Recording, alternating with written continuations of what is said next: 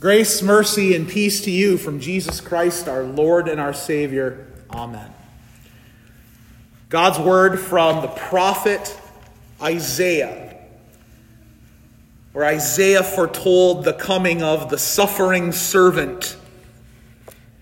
Who has believed what he has heard from us, and to whom has the arm of the Lord been revealed? For he grew up before him like a young plant and like a root out of dry ground. He had no form or majesty that we should look at him, and no beauty that we should desire him. He was despised and rejected by men, a man of sorrows and acquainted with grief. And as one from whom men hide their faces, he was despised, and we esteemed him not.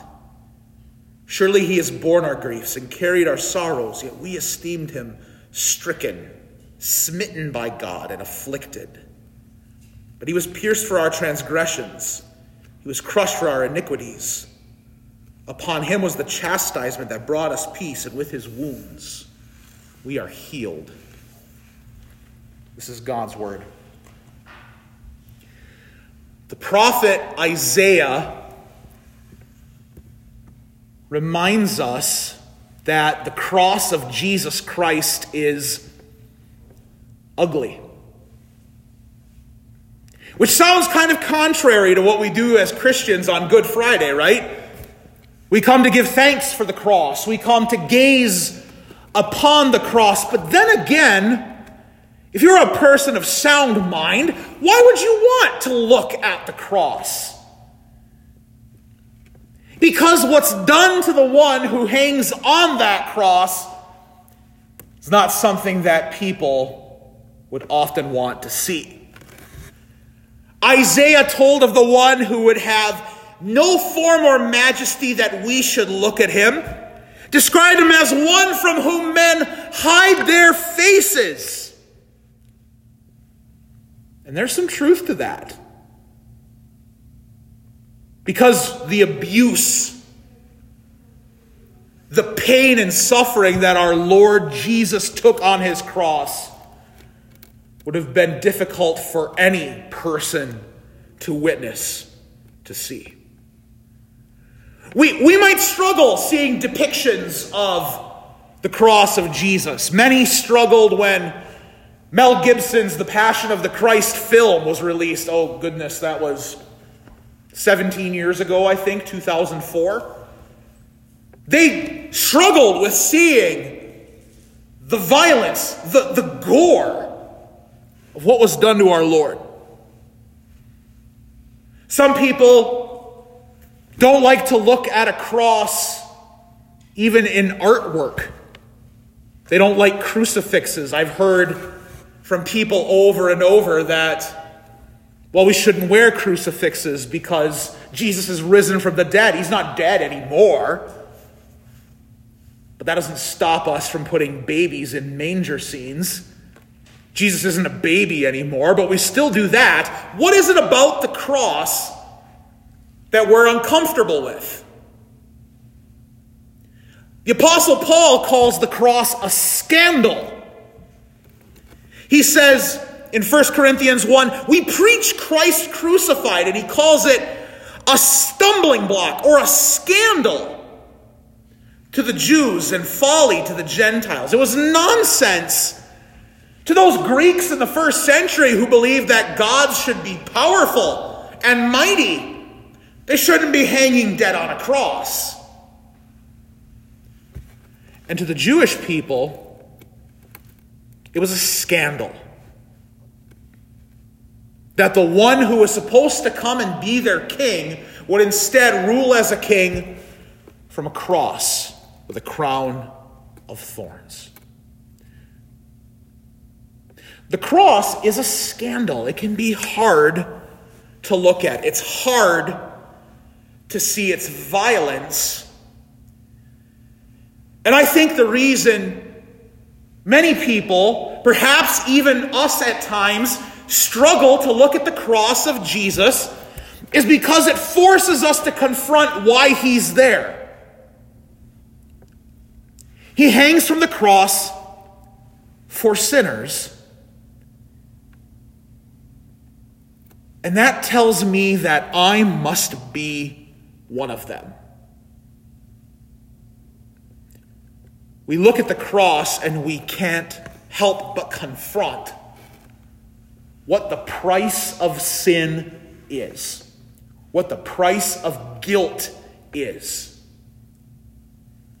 It's there in the one who is a suffering servant. Isaiah wrote, Surely he has borne our griefs and carried our sorrows. But he was pierced for our transgressions, he was crushed for our iniquities. The Lord has laid on him the iniquity of us all.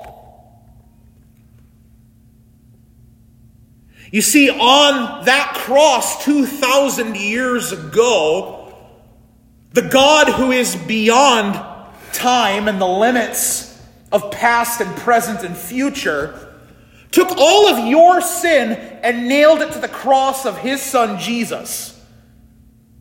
Yes, 2,000 years ago, your sin was on his cross. And it's easy for us to look at the cross and see our sin. But then we miss why this Friday is good. Because if you look at the cross of Jesus and see your sin, you've missed the point. It's actually the opposite. We look on the cross of Jesus Christ so that we might unsee our sins. Because the one who suffers and bleeds and dies on that cross does so that my sin and your sin, all of our sin, all of our guilt, all of our shame, it's gone. It's washed away along with the blood and water that flowed out of our Lord and Savior's side.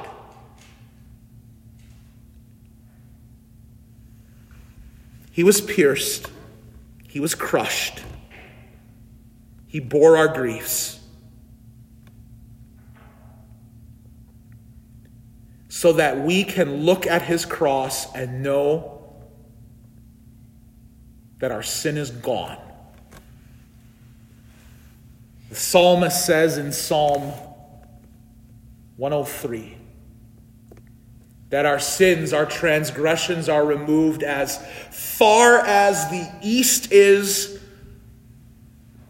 from the west. How far is the distance between east and west? Well, it's not even measurable. That's not even a concept that you can measure in inches or feet or miles or even light years. Because east and west are completely separate from one another. And that's what our Lord has done with your sin. He has taken it that far away. Can you see something that is infinitely far away from you?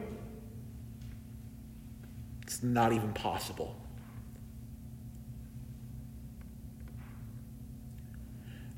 On this evening, look on the cross of Jesus Christ and see the one who is there in your place, the one who removes your sin as the payment offered for you.